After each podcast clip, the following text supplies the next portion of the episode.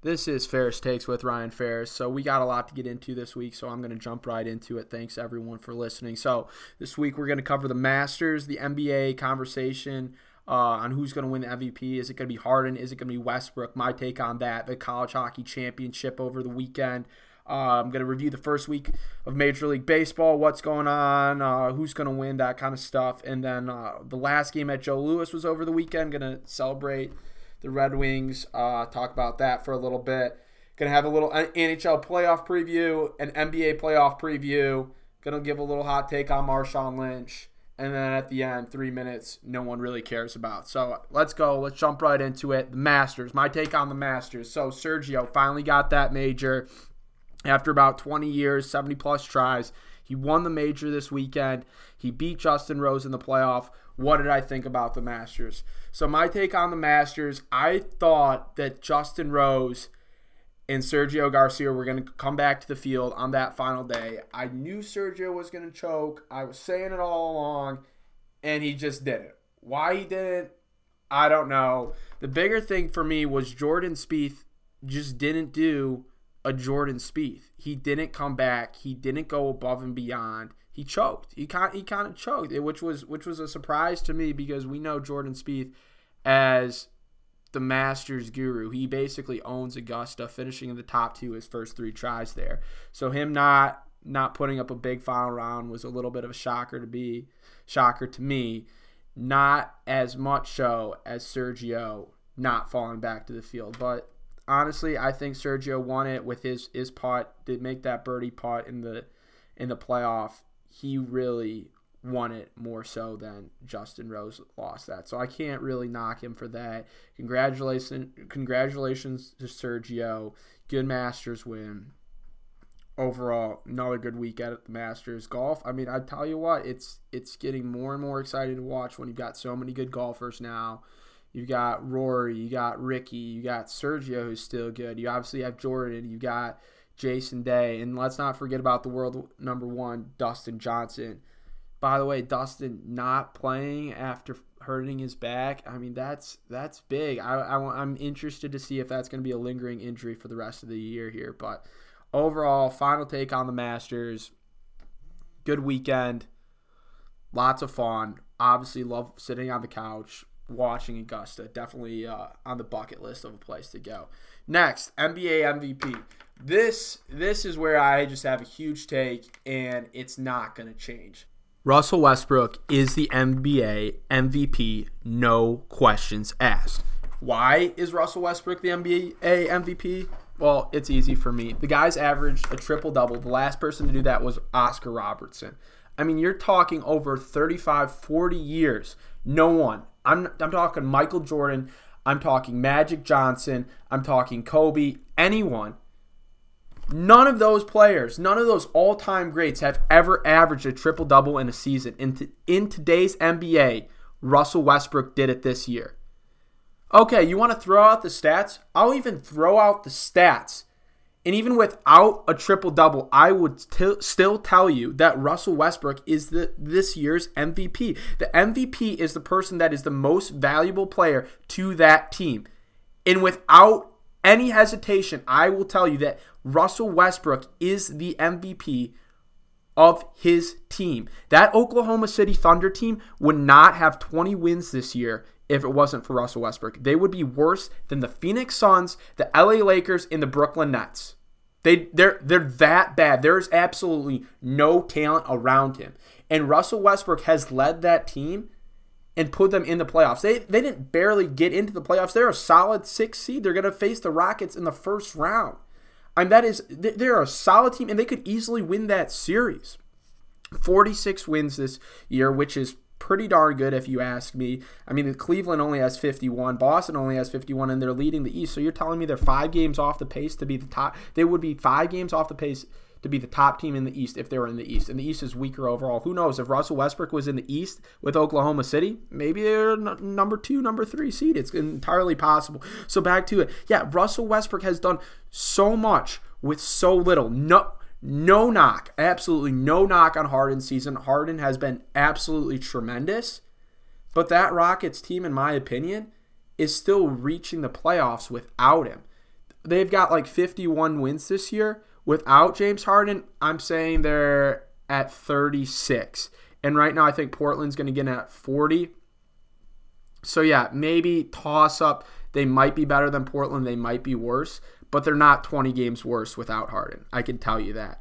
And for me, that's why Westbrook is ahead of Harden in the NBA voting. So then, so then you're going, okay, well, I don't think that the award should be all about stats. Okay, so it's it's not about stats. You think it's who's the best best player in the world.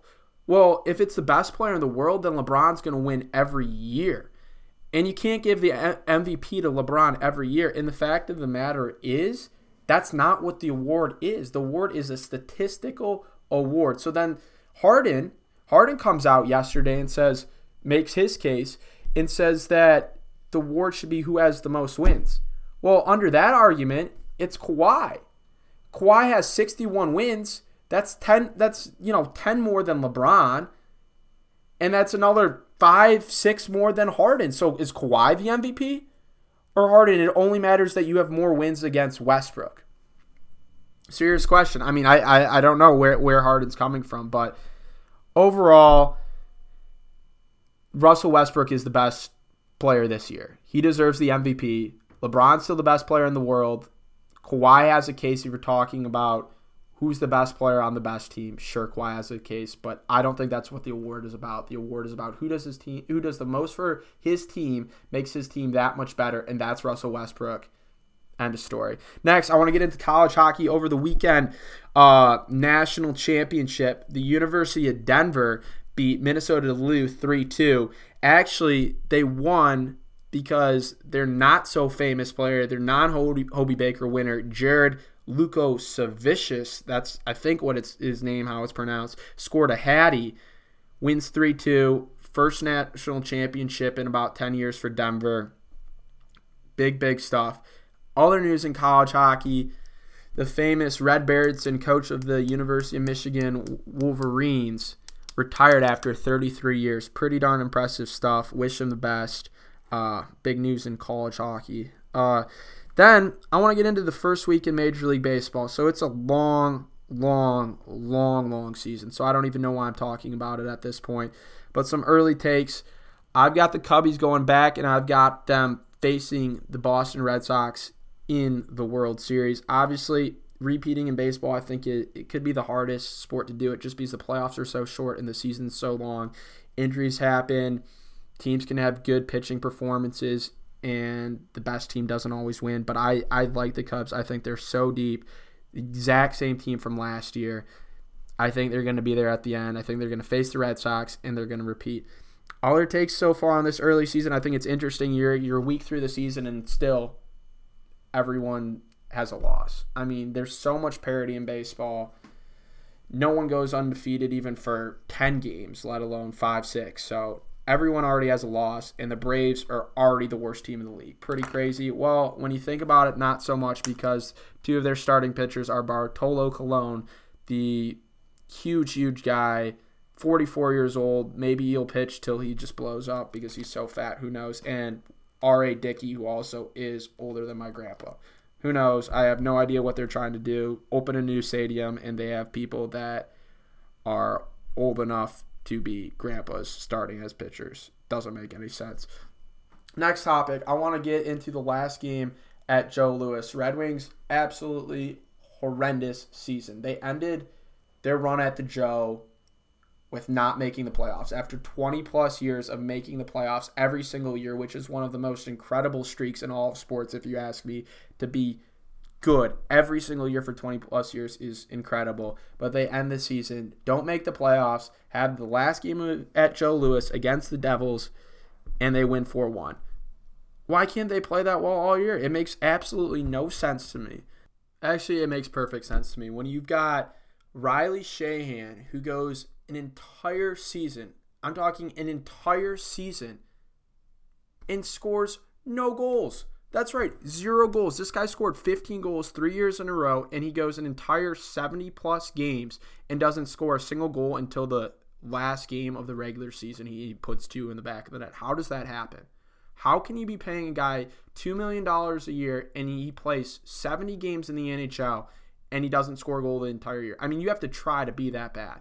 And that's, I mean, stuff like that is what, in, in my opinion, is wrong with the Red Wings. I mean, they've got some good young talent and Larkin, Mantha, and who I think will be stars in a couple years in this league.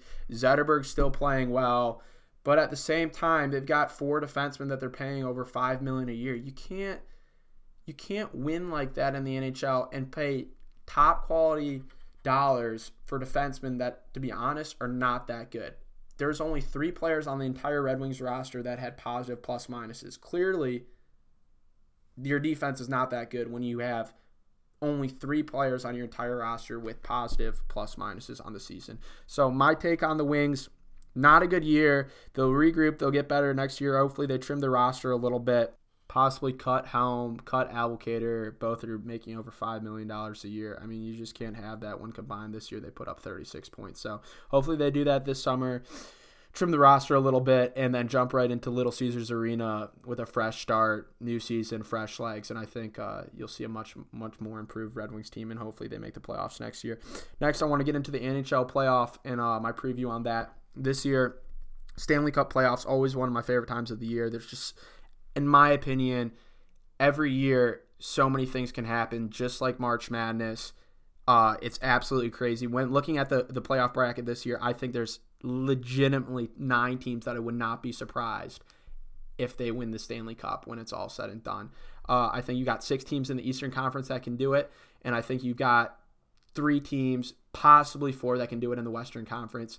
Out of the East, I look at the Rangers beating Montreal in the first round and making it all the way into the Eastern Conference Finals, where it's either going to be the Caps where can they get it done this year after so many great, great, great, great seasons, constantly sweeping the regular season, being the best team, Ovechkin, TJ Oshie, what have you, doing awesome, great goaltending, but they can never make that that final jump. And again, they're going to have to face their old nemesis, the Pittsburgh Penguins. And I just, as much as I want to see Ovechkin win, I don't think that he can get over that final hump.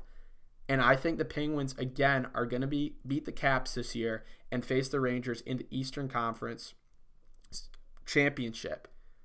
In that series, I think is just going to be an absolute classic. Two just phenomenal teams, great skating teams going at it. And again, I just there's something about Crosby. Even though I don't like the guy, you gotta respect him. Just a phenomenal, phenomenal talent and so many other pieces on that team with Phil Kessel, Evgeny Malkin. I mean, the, the, roster is just extremely, extremely talented. And I look for them to beat the Rangers and get back to the Stanley Cup. On the Western Conference side, you got you got the Blackhawks like you do every year. You got the Minnesota Wild, and then you have the Anaheim Ducks. Between those teams, which team has done it the most? It's the Chicago Blackhawks. And it's really, really hard to bet against Patty Kane, Toews, and the whole the whole roster. I mean, just extremely deep. They've got the experience. It's not like they've gotten that much older. I think you're going to see a Chicago Blackhawks, Pittsburgh Penguins seven game series to decide who hosts Lord Stanley's Cup. And in that series, I'm going to go with the Blackhawks. I just think they're going to get another one this year. Pittsburgh won last year. I look for Chicago to win this year. Simple as that. Next, want to get into the NBA playoff preview. Really, there's not that much to get into in these early rounds.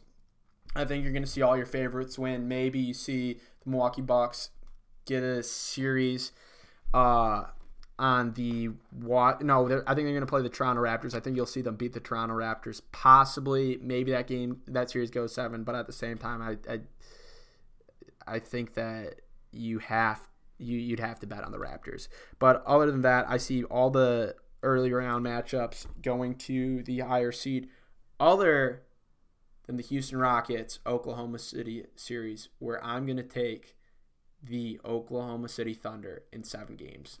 Big upset. Maybe those people then that are not on the Russ bandwagon will jump on the Russ bandwagon for MVP.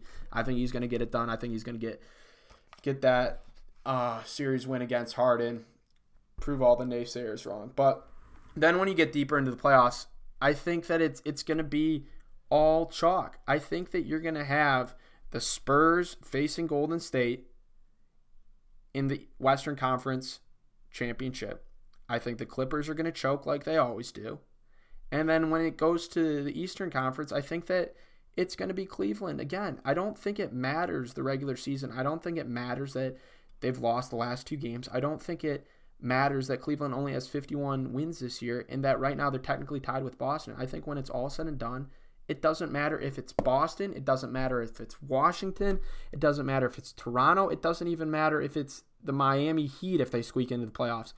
The Cleveland Cavaliers are going to get to another NBA championship. And I think they're going to face Golden State, who has been by far, by far the best team in the NBA this year. They've got Kevin Durant back, who's going to get a couple games in, under his belt before he goes into the playoffs. And I think that the that the Golden State Warriors will beat San Antonio in six games and get back to the NBA championship, where they will play the Cleveland Cavaliers, and where they will get revenge for last year, and win an NBA championship. Kevin Durant's first NBA championship. That's my take on the playoffs going in. I mean, no crazy takes there other than Oklahoma City upsetting Houston, which I think would be big, but in the grand scheme of things, no championships are coming from either of those teams. So basically, what what I'd look out for is that series, and then looking for the Clippers to choke. That's about your your only exciting stuff happening in the early games. Otherwise, not much. Your typical NBA, nothing matters until champion Eastern Western Conference Championship Series and the NBA Championship, where I think we'll have another Cavs Warriors let's see who's the best. Uh, next, I want to get into Marshawn Lynch. So Marshawn Lynch is talking about coming back. Beast mode is coming back, but nope, not to the Seahawks. He's talking about going back to his hometown Oakland Raiders team. I think if the Raiders got Marshawn Lynch, it would be absolutely incredible. Bringing beast mode to Oakland. Last year in Oakland, well, I think they're going to have three more years there. I think they're they're going to figure it out with the city and play three more years there before they go to Vegas. But go all in this year. Bring Beast Mode back. He's going to be fresh since he didn't play at all last year. Bring him back. Pair him with Derek Carr. You got Crabtree and Cooper on the outside. I think that would absolutely be tremendous. You got to change the pace back in Jalen uh, Richard. Um, I think it would be absolutely phenomenal to for him to go to his hometown team and hopefully bring bring. Uh, I'm not going to say a Super Bowl, but maybe an AFC championship to the Oakland Raiders and to that Oakland's community that that loves the Raiders so much and that is losing their team to Las Vegas, which obviously huge money grab by the NFL to move the Raiders to Vegas. But yeah, I think I think it, Marshawn Lynch would be absolutely great with the Raiders. But news came out today that the Raiders are not jumping and being as active in pursuing him as he'd like. So there's a rumor going out there that he wouldn't mind playing for the Patriots. If for some reason New England made a deal with Seattle to because right now Marshawn Lynch is currently under contract with Seattle. They either need to release him or they someone needs to trade for him. So if some way somehow New England was able to sign Marshawn Lynch Oh, oh my gosh. I mean, at, at that point, I don't think it, it really matters. For them to get Brandin Cooks and Marshawn Lynch and sign the best corner out there this offseason and Stephon Gilmore, I, I don't think it would really matter anymore. It, it would be it'd be another New England Super Bowl championship and that pains me to say it, but if they sign Marshawn Lynch somehow, I think it's as simple as that. They'd win another Super Bowl. But I don't look for that to happen. I look for Marshawn Lynch. I think it's pretty obvious at this point that he wants to play next year. I think he's going to go back to Oakland. I think they're going to figure a way to get it done, and I, I think it's going to be great for the Raiders. Now, last thing, Richard Sherman has been rumored to have been on the trading block from Seattle. So now you're saying not only are they going to lose Marshawn Lynch from coming back, but they could trade one of their best players and Richard Sherman if you told me that a year ago, two years ago, I'd say you're absolutely crazy for them to, to trade Richard Sherman. But after this year, constantly going off on the sidelines, I don't think it's crazy for them to want to do that. I think it's crazy if they're going to get rid of him for anything less than a boatload. He's still a top five corner in this league. And I think a top five shutdown corner, which I still believe Richard Sherman is, is a hot, hot commodity and not something that a first round draft pick, a second round draft pick in itself is worth. I think if you if you got a first round draft pick, a third round draft pick, a player or two here, maybe maybe you consider it. If not, would not consider trading Richard Sherman at all. That's my take on that. And now, everyone's favorite segment, three minutes no one cares about. Uh, men's lacrosse. So apparently, the number one ranked team in college lacrosse the last seven weeks has fallen. So one week it was Syracuse that was number one. Next week it was Notre Dame. Next week it was Denver. And every single week a team became number one, they lost the next week again, pretty pretty crazy to hear that, but at the same time, who really cares? It's it's men's lacrosse, and I don't think anyone watches men's lacrosse other than the college championship that's on ESPN Memorial Day weekend every year, usually at the Raven Stadium, something like that. I mean, it's watched less than women's softball. So can you really can you really say that anyone cares about it? Probably not. Well, anyways, thanks guys for listening. Next time, tune in for a special guest to be determined, but I will let you guys know it will be a special guest. How special? Probably not that special. But, anyways, thanks again for listening. Subscribe on iTunes at Ferris Takes. And a couple stat corrections on the day. Riley Sheahan actually did not have three straight years with 15 uh, goals in a season. He had nine in 2013, 13 in 2014 15, and 14 goals last year.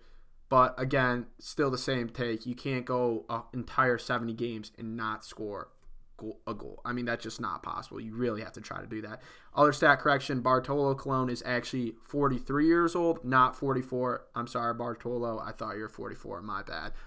But the big 44th birthday is in May, so I was pretty close, only a month off.